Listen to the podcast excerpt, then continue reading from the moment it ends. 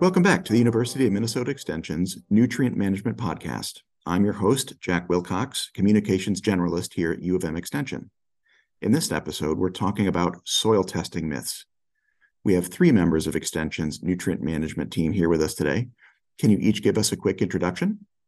My name is Daniel Kaiser. I'm a nutrient management specialist at the University of Minnesota, located at the St. Paul campus. Uh, one of my key areas of research is in soil testing. So, this is kind of an area that I've got a fair amount of experience with. Hi, I'm Carl Rosen, soil scientist at the University of Minnesota in the Department of Soil, Water, and Climate. And my area of expertise is nutrient management, and I also have experience in soil testing.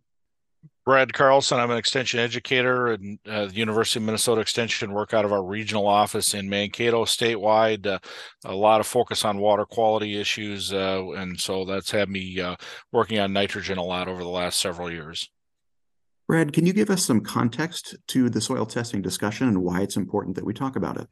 You know, Jack, over the years, uh, throughout my career, it's been clear that there's a lot of farmers that consider soil science to be uh, sort of an intimidating or highly technical topic. And it can be. Uh, and I think we realize that for most farmers, there's so many things to keep track of these days as far as, uh, uh, you know, seed genetics and and herbicide programs and so forth. And so frequently what ends up happening in the soil side is is that's one area that that a large percentage of farmers choose to just simply go external for their information because it just it seems easier to to focus in other areas. And so we hope uh, you know the fact you're listening to us today that we're one of the sources that you go to for that information. We appreciate that.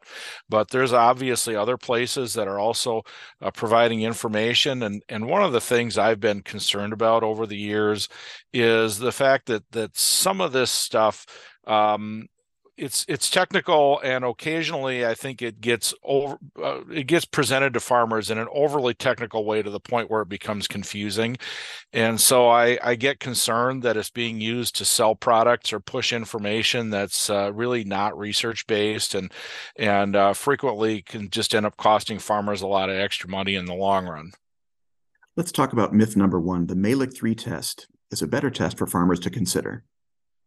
Well, certainly uh, that's one question I get from particularly a lot of state agencies because across the country, I think um, one thing a lot of our, particularly the NRCS, would like to see is a singular soil test being used in all states across the country. And the Mehlich 3, if you look at it, um, you look at of all the options we have. I mean, Minnesota right now, we recommend either the Bray P1 uh, or the Olsen test, as we have a significant amount of information really to back those up in terms of that they they predict crop response.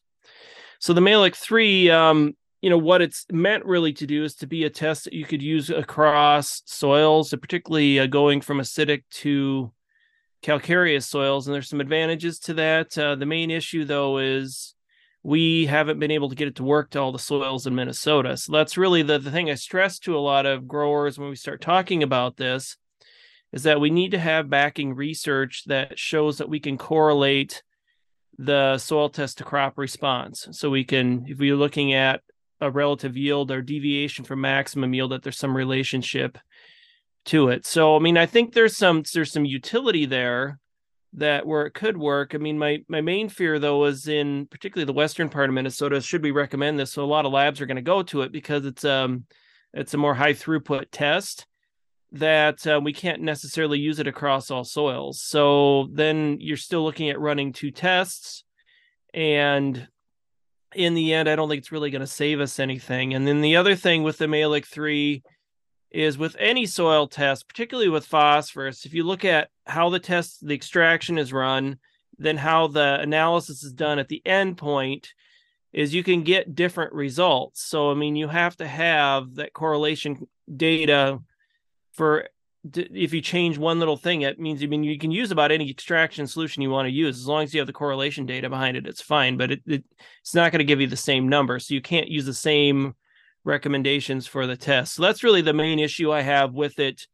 And while it would be a good one in terms of cost for most labs, it's that prediction factor that really worries me the most. And I think historically, uh, we have we did a little bit of a distur- disservice years ago by uh, by presenting results from these tests in pounds per acre.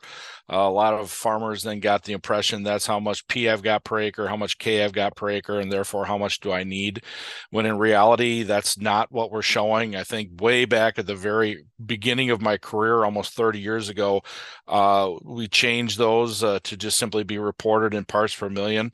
I think that's one of the big myths. Is a lot of farmers do think that that that's what they're finding out when they do a soil test, but in reality, it's just an index. It's how much of that nutrient was extracted in the laboratory and there's lots of different methods that can be used for that extraction. Uh, years and years ago, land grant institutions across the country ran basic research evaluating these methods and determined which method was best in each state. Uh, and there's a wide range of that across the U.S. depending on uh, soil types and conditions. And so, based on that approved method, then from there, uh, research was conducted establishing critical levels for these these uh, for soil test values as well as uh, predicted crop response when you apply fertilizer. And so, anytime you're using a non-standard soil test, you have to realize that that there's not a, a backbone of information of research to stand on uh, regarding uh, what's going to happen if I use this number to to uh, base a fertility plan on, and and so you know from that standpoint, again, we need to get across what you're getting back is not the pounds per acre. It's an it's a really an index of the extractable amount of that nutrient on that soil test report.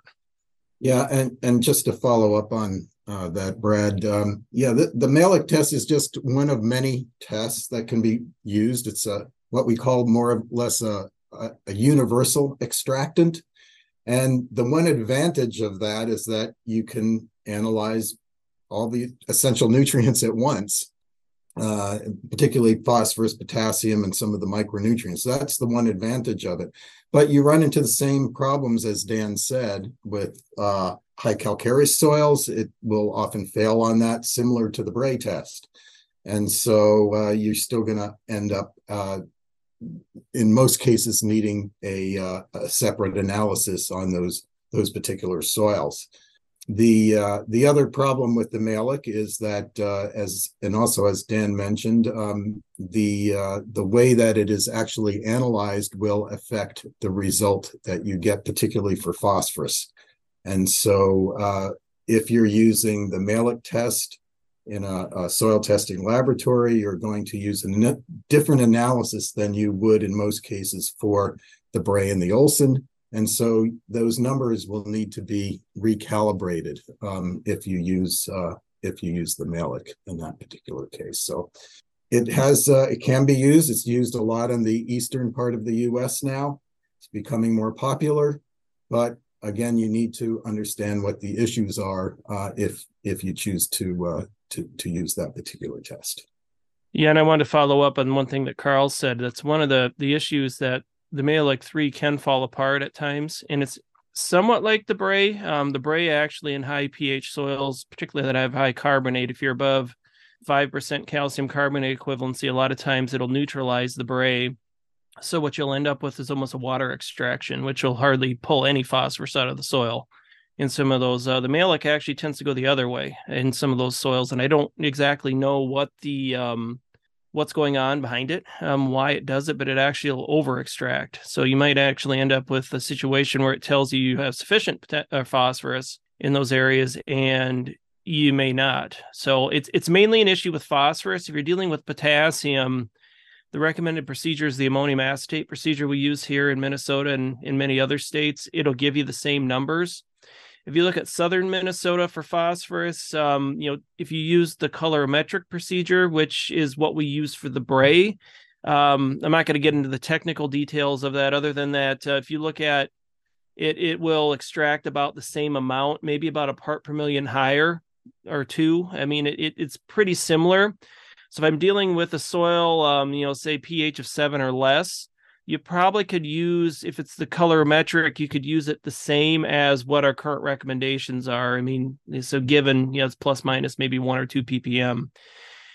The issue with a lot of labs they run it what we call um, through an icp which analyzes everything all at once. And the issue when it does that is that it will read some of the organic phosphorus that's extracted. So, what you'll tend to see in many cases with labs is you'll get about a 20% higher value than you would with the colorimetric. Now, that's one of the things. Now, if you switch labs, you know, say you had a Bray run and you're now switching to a Mehlich 3 and you all of a sudden get higher values, it's probably because of how they're they're analyzing it at the end. So that's one of the things that um, you kind of get concerned there. That's one of the my main points before is that you need a different correlation for it. So the the numbers aren't going to be the same more often than not. So it's mainly an issue with phosphorus. Again, potassium is the same and then micronutrients are a mess. Um, you know, the zinc levels kind of correlate with one another. The Mehlich 3 tends to give higher levels than the DTPA procedure that we recommend.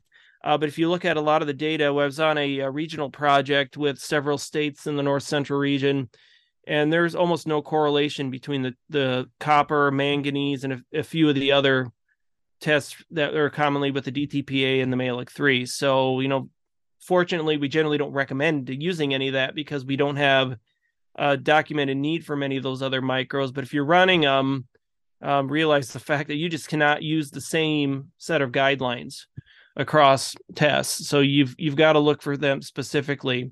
Uh, the other thing too is if you're getting a Mehlich three, make sure it's a Mehlich three. I had a grower a couple years ago and sent some samples out on the cheap. He wanted to get a good deal, so we sent him out a state, and they sent him back a Mehlich one which is a completely different test from the Mehlich 3. It's kind of like the Bray P1 hmm. that we recommend and the Bray P2. They they analyze they they extract different amounts.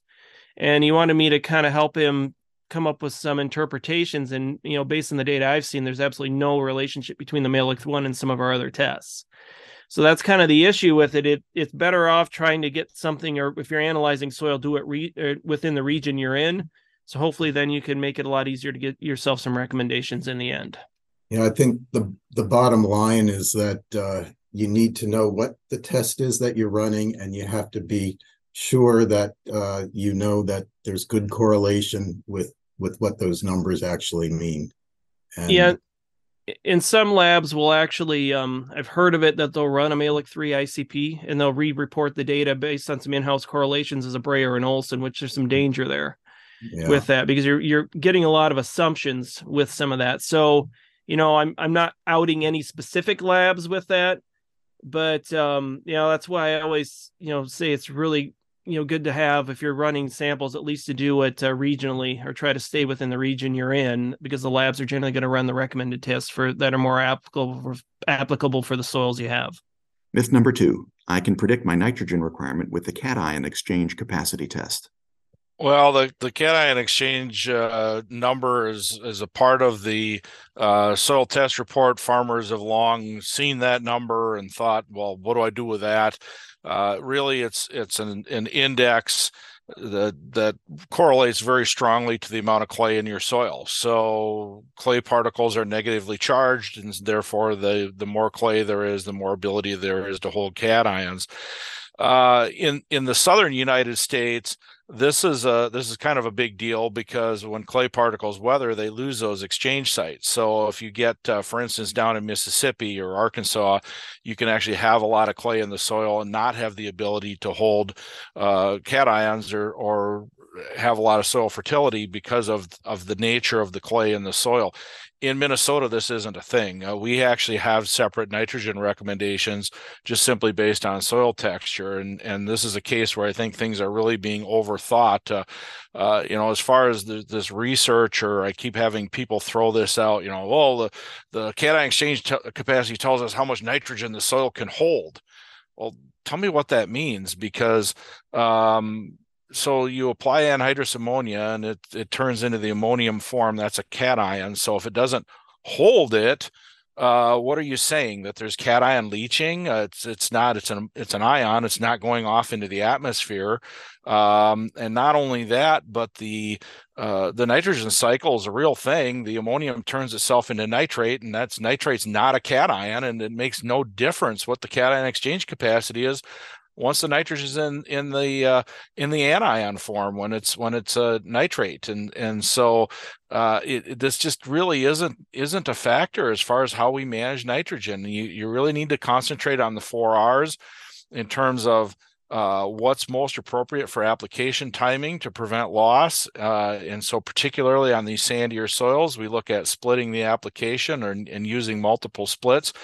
Uh, you know, from that standpoint, if you have soils that are prone to, to saturation or a lot of water movement through them, you're better off moving the application closer to the time of planting or the time of, of nitrogen use by the plant. Uh, but but realistically, the cation exchange capacity of the soil has no bearing on on uh, uh, either how much nitrogen uh, you can apply in the in the soil or what you know potentially what the crop needs that's completely independent uh, it's just it's just again i think it's an area where we've uh, some people have just decided to get real technical and and i think it's just being done to to confuse uh, farmers in a lot of cases well, and that's one of the things too. If you look at a lot of the early information regarding this, I mean, the majority of it or all of it actually was geared towards anhydrous. So if you're looking at any of your other nitrogen sources, I mean, I don't think there's a whole lot of bearing there. Urea is completely different. You apply urea, it's a neutral molecule. It doesn't isn't held on your soil, and it won't be potentially held until it converts to ammonium. And, you know, at that point, if it you know things are going well, it's gonna essentially convert over to nitrate relatively quickly. So you know you got to kind of consider that that you know these things were developed at one point in time or somebody developed them I, I, this is one that we've had some regional discussions on it we have not been able to figure out where exactly that information came from where is cec times 10 where did that come from? Uh, because we cannot find any literature that has those values in it. I think a lot of, i mean maybe where it came from is a anhydrous study where they were looking at it essentially the increase in the amount of ammonium in the soil based on after application and then somebody just assumed that that's what it can hold. So what it does do a good job telling you though is areas where you need to split or potentially your timing. So we know our lower cec soils we want to avoid applications far ahead of when the crop's going to need it but in terms of telling you how much to apply i mean carl can kind of speak to this i mean the low cec soils on some of these sands that you know we deal with that the rates are you can apply are much higher than I think what they say CEC times 10 in a single application. But you just need to make that application at a point in time when that crop is actively growing, taking up nitrogen. Yeah, that's right, Dan. Um, yes, sandy soils have low CECs. Um, we do not recommend large amounts of nitrogen on there. So that does kind of uh, play into the cation exchange uh, relationship. But uh, it really does not tell you how much to apply at any one time. We uh, more or less go with the type of crop. And uh, again, uh, if you're on that low CEC soil, to apply it during the time of active growth, and that's when it when it should be. And so, also kind of to reiterate what Brad said, uh, if you have a, a high cation exchange soil, that usually means you have more clay. It's going to be more prone to saturation as well. So you might be losing nitrogen um, in other ways, not just by leaching. You can lose it by um, by uh, denitrification. And so, uh, just because you have a high CEC and you apply this this nitrogen doesn't mean it's not subject to loss. It it can be lost. And I think if you look at the calculations too, the soil will hold more um, nitrogen. You know, it would technically hold more than what you're applying on you know a, a reasonable application anyway. It just, I mean, that in terms of this rule of thumb, I we don't know where it came from. And the the interesting one to me, you know, Brad and I were at a meeting, think last year, and there was a grower that was growing um, some corn on sands, and you know they were actually making their nitrogen recommended their rates based on CEC, and I that's one that I don't know where exactly that one came from as well. So normally what the the myth is is that you can it's it's the holding capacity and not exactly the rate predict that can be predicted but um it's just one of the things that you know I really wouldn't be making adjustments based on that. The thing I guess to think about is it's a good proxy for soil texture and soil texture generally dictates particularly timing when we start talking about the 4 Rs and somewhat rate, but timing is kind of the big one in terms of what the consideration needs to be in terms of a nitrogen application. And I think the last point is with anhydrous ammonia, you know, what because of the anhydrous nature, what it's looking for is water. It's not worrying about what your soil is when you when it gets let go under the the soil surface. It's immediately looking for water, and so you're more likely if you're worried about that coming up through the air or coming back out. You're worried about being too dry or potentially with your uh, the the slots not closing behind the anhydrous knife. Uh, neither of those factors have anything to do with the CEC of the soil. Myth three K-base saturation is the better way to predict potassium. Normally, we uh, base our potassium uh, recommendations on the amount that's extracted. The amount that extract that's extracted is expressed as parts per million. This can be converted to um, uh, an equivalent or milliequivalents per 100 grams, which is what the uh, saturation is based on. And uh, the cation uh, exchange capacity is what we call the total amount of cations in that soil that the soil can hold on to. The base K base, base saturation is what percentage of that uh, uh cation exchange uh, capacity is um, is occupied by potassium. So uh, there are recommendations that have been made on that. It usually is hard to adjust your base saturation to any large degree. Um, it also comes into uh, the myth about having an ideal cation uh, saturation ratio between potassium, calcium, and magnesium. And trying to adjust those gets very difficult and usually is not related to uh, yield in, in, in most cases. So our recommendations are primarily based on the amount there in the soil in parts per million as opposed to milliequivalents per 100 grams or the amount that's occupied uh, relative to the total amount of uh, potassium in the soil. So it's not a very good predictor in most cases. And if you start trying to adjust these ratios, it can be very expensive. And so um, we don't use it in our recommendations. There are some labs that report it, but they'll also report part report parts per million. And in most cases, the recommendation is based on parts per million potassium, not on the base saturation of potassium. So this is one of the things that, you know, that kind of bothers me, particularly, and I think as Brad's saying, some of that complicated nature that, you know, people view soil science to be is when the lab, you get these standard packages where they'll run everything in the kitchen sink with it. And a lot of times, if you run CEC, they're going to also give you a base saturation value on your report. And I mean, a lot of growers, I, I, get this with our soil testing lab report too. There's extra information on there that you just do not need to be looking at. And um, it's it's amazing to me this K base saturation, how much legs it tends to have, and how it tends to come and go. It's been hanging around here for probably the last, I would say, 10 years. I hear it off and on. Um, uh, and it's one of the things that, as Carl said, there just really isn't a good way to push the needle. I mean, I think the the myth here is that you need on some of our high clay soils a two percent K base saturation. You just really hard to get that to move with the amount of uh, other nutrients that are in the soil. You've got to put a lot of potassium on, more than what it's going to be economically feasible or where it's going to be economically justifiable for the crop. And I've been starting to look at some of my data um, where we can get some CEC values to look at the base saturation just to see where it is. And if you look at the majority of the data, I've got a lot of non-responsive sites that are anywhere from one to a two percent K base saturation, and that's what a lot of people see. If you look at a lot of the research around that, there just is no relationship to it. And if you really dig into this one, I know Carl might be able to back me up, but I only think there's a couple papers, maybe two, out there that really talk about this. One is out of Missouri. There was some work done that's probably been 50 years ago or more, and then something out of New Jersey.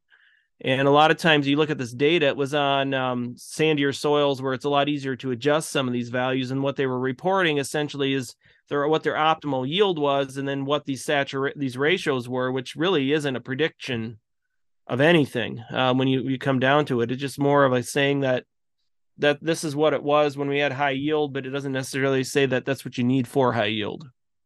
Yeah, that's right, Dan. A lot of this is based on research that was um, originally developed, uh, as Dan said, in Missouri and and New Jersey, and this was back in the 40s. Um, that's where it, that's how old this is, and it continues to be used.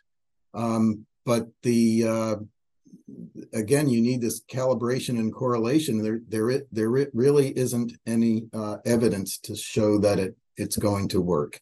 Um, and our our methods of using um, experimental field results uh, and correlating that with our soil test and calibrating it with our soil test is, is the way to go. And we just don't see that uh, using uh, base saturation, potassium base saturation for potassium recommendations.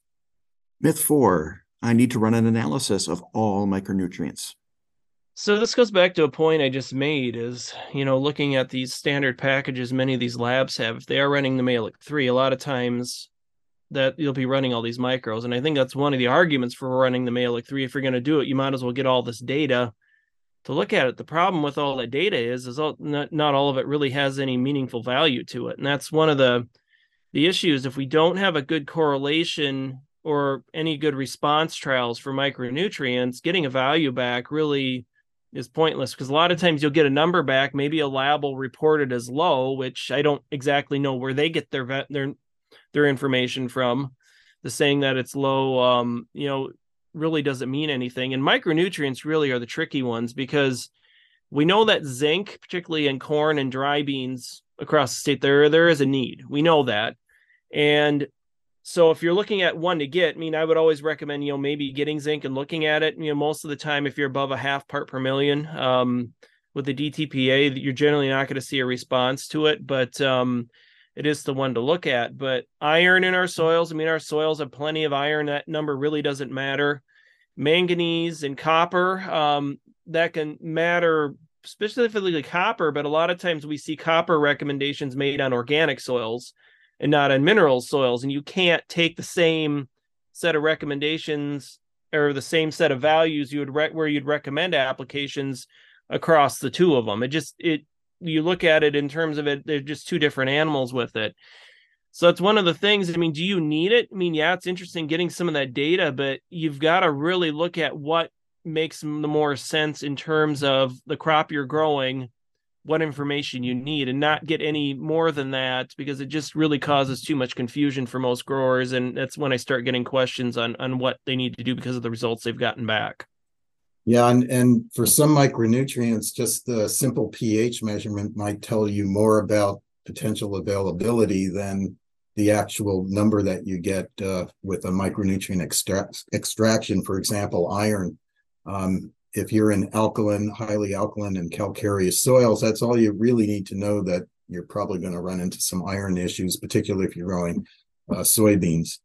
Uh, the other micronutrients, um, manganese and, and copper, uh, again, mostly are important on organic soils, high organic matter soils. Uh, that might be a, a, place where you would want to test there. And uh, uh, high pH will also indicate potential uh, manganese problems as well. So those those are things that that we look at in the test, and getting the, an actual number may or may not mean anything for for some of these tests, and, and pH may may actually be more important.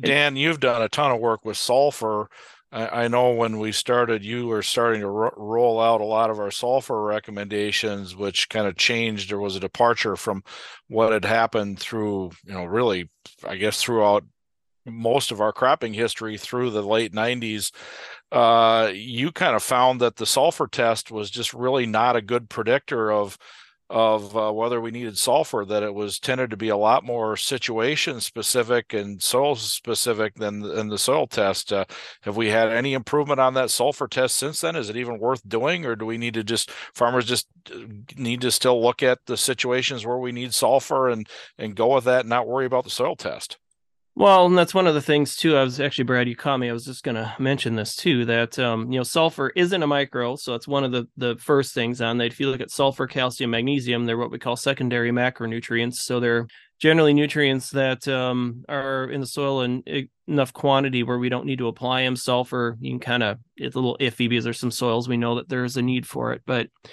the thing about sulfur is um, there is a standard test that we recommend. Uh, it's generally recommended for the north central region. Um, if I look at the three labs here in Minnesota, I look at MVTL in New Ulm, or I look at um, AgVise up in Benson um, versus our soil testing lab. All three run three different soil sulfur tests. So, you know, when you get a number back, that's one that it's interesting. Um, if I get a really high number back, a lot of times that kind of points me to a situation where we probably have free gypsum in the profile. But normally, if I look at a lot of my sites where we have responses or non responses, you see, you know, three, four, five, maybe six part per million. You see that range, and it really doesn't relate back at all to where that responses occur. I mean, initially the um, the sulfur soil test, the recommendations were based on sandy soils which it may work better there um, because if you've got low organic matter, I mean, really your your pool of sulfur is a lot lower. And kind of what I recommend mostly to growers is to look at um, it's more situational. I think we can predict just based on tillage and also on organic matter where we're going to see a, a sulfur response. So if you're going to get something, the organic matter is something you can get. Although I don't think you really need to do organic matter all that often. Uh, because you can you get a number back and a number really shouldn't change all that much with it. But um, it's one of the things that I don't really recommend using any of that information because we just have not found a good correlation between the, the sulfur soil test. You know, I've never run all three. I've compared all three um, that that AgVise MVTL in, in our lab are using, and um, none of them are really any better at predicting responses than than the others. So it's interesting. I've had a site um, that was back around 2010 that we had a really strong sulfur response. This was out in Renville County. And I looked at the, the test out of our lab, and the difference between the responsive and the non responsive area was about one part per million. And all the labs will report data out to the nearest one part per million. So, you know, if you look at just an overall error there, there just isn't enough um, there isn't enough uh, fine of a scale there to be able to test where where you will and won't see a, a, difference. So again, it's one of those things I put as interesting, but not necessarily as effective. I mean, I'd recommend most growers bare minimum you get a phosphorus test, you get a potassium test, you want a pH, maybe a zinc. Those are probably the big four that you need. Uh, if you're going into a field for the first time, maybe you want an organic matter map just to see what those changes are. But the rest of it, um, you know, we really don't have anything built into our recommendation to use. So, you know, you can run all the micros. That's kind of what the question here was, but or the myth here was, but um, you know, it's just going to cause more confusion and probably more sales or things that there somebody's going to want to come and sell you based on your tests that are likely not going to be needed because there's really no documented evidence it is you know earlier in my career we were involved with and and i know dan you spoke a couple times i can't remember carl if we ever had you but we had an organic crops day. I think it's still going on uh, in owatonna minnesota for uh, organic producers and one of the one of the uh, nutrients that they just love is calcium and we but we just can't see a response. It's almost always based on testimonial and and their experience and so forth. And there's really nothing about an organic production system that would uh, that should be any different for crop response than a than a, a, a uh, conventional production system and it gets back to you know where i started this and and that is that that if we don't have soil tests that are correlated to some critical value in crop response they're just a number and they don't really mean anything. And so so that's uh you know that's kind of where we're at with a lot of that stuff and and um you know I, i've heard this kind of uh couched as uh soil test what do i really need? And then they come they come back and and tell you you need everything but the kitchen sink. Um that that's really that's just that's just a waste of money. So it's one of the things that we have too you know with the the having a smartphone or computer it's really easy to find information on the internet. And i think the adage is that they don't put anything that's not true on the internet right? I mean it's just one of those things that um that it's really easy to find if it's particularly if you're looking for something find somebody that's got a similar opinion to you or uh, back up whatever whatever thought you have in terms of of what you've been hearing out there. And it's kind of one of those those things if i look at it you know we can really make this nutrient management thing overcomplicated with all the information you can have out here when it's it's generally simple. I mean you just have to make sure there's enough available nutrients out there. Most of the time npk you know are our big ones maybe sulfur and then beyond that, I mean, the rest of it, it's if you're really looking at, you're just really grasping at some very small yield increases. that you're trying to pull out of it, um, other than maybe some isolated areas. So, you know, we try to do the, I, I always kind of, you know, say that I really try to be the one to screw up so farmers don't have to, to kind of look at this because you can really get pretty quick into getting, um, increasing your costs just based on some of the information is out there when, um, you know, back to the basics approach is really a good thing to do, particularly when fertilizer prices are high. Yeah, and, and if you look at the name micro, it just means that it need it's needed in very small quantities. So, uh, in terms of a, an acre basis, you're only taking up maybe ounces per acre, as opposed to something like your macronutrients, where you're looking at multiple pounds, um, tens to hundreds of pounds per acre, depending on the the macronutrient. So, um, micronutrients are needed in very small quantities. Most of our soils have sufficient amounts to support crop growth. But as Dan said, there are isolated cases where um, those micronutrients may be needed. And a lot of times the soil might have sufficient amounts, it's just not available because of what I mentioned previously, the pH. So um, those are things that you need to consider. So there are a couple things here. I mean, the, I'll just kind of back this up with what Carl said, like zinc for corn. I mean, the corn crop's probably going to remove somewhere between a quarter and a half pound per acre. You know, half is generally in the grain, half is in the stover. So there's half of that that's going to go back into the system. So you're not going to see, um, you know, I should say not remove, but take up a quarter to a half. Uh, the other thing too is um, with tissue analysis, a lot of times, you know, this isn't a tissue analysis talk, but a grower will get back these low micronutrients and I think a lot of times it's a macronutrient issue because what we see essentially is uptake of one nutrient isn't necessarily alone doesn't happen in a vacuum you see it affect the uptake of others. So if you impact growth you may impact the uptake of plants growth the uptake of other micros. So the big thing is just make sure you're correcting the right thing on that and don't get too crazy because you know particularly with the micronutrient packages they can get pretty expensive and we see a pretty poor return. Any last words from the group well, I just want to reiterate, uh, just when you're getting a report back, just don't get too much. I mean, as I said, it's it's really I think the easiest way to do it is to kind of simplify things down and get really only what you need because it can be really confusing if you get too much on a soil test report. So that's one of the things. And you've got other people saying that, well, you need to do X, Y, and Z, or you need these these um this to run this particular test because of said reason. I mean, you really want to make sure that what you're running is you can and I said this also before is that you can get actually um, you can actually get some recommendations for it. And that's the thing. The thing I struggle with is when I get a call from a grower that had a test run that wasn't a standard test. Now they're trying to interpret it, as it becomes fairly difficult to do that with some of our recommendations. So it's just always good just to know what you're running and uh, just make sure that um, it's applicable for the region that you're trying to grow a crop in. Yeah, and the last thing I'd like to say is that the best recommendations are going to come from research that's conducted locally or regionally. And that's where where you should be getting your information from. And i'll just wrap with don't overcomplicate this. It's it's not it's just simply not that difficult for the the vast majority of farmers.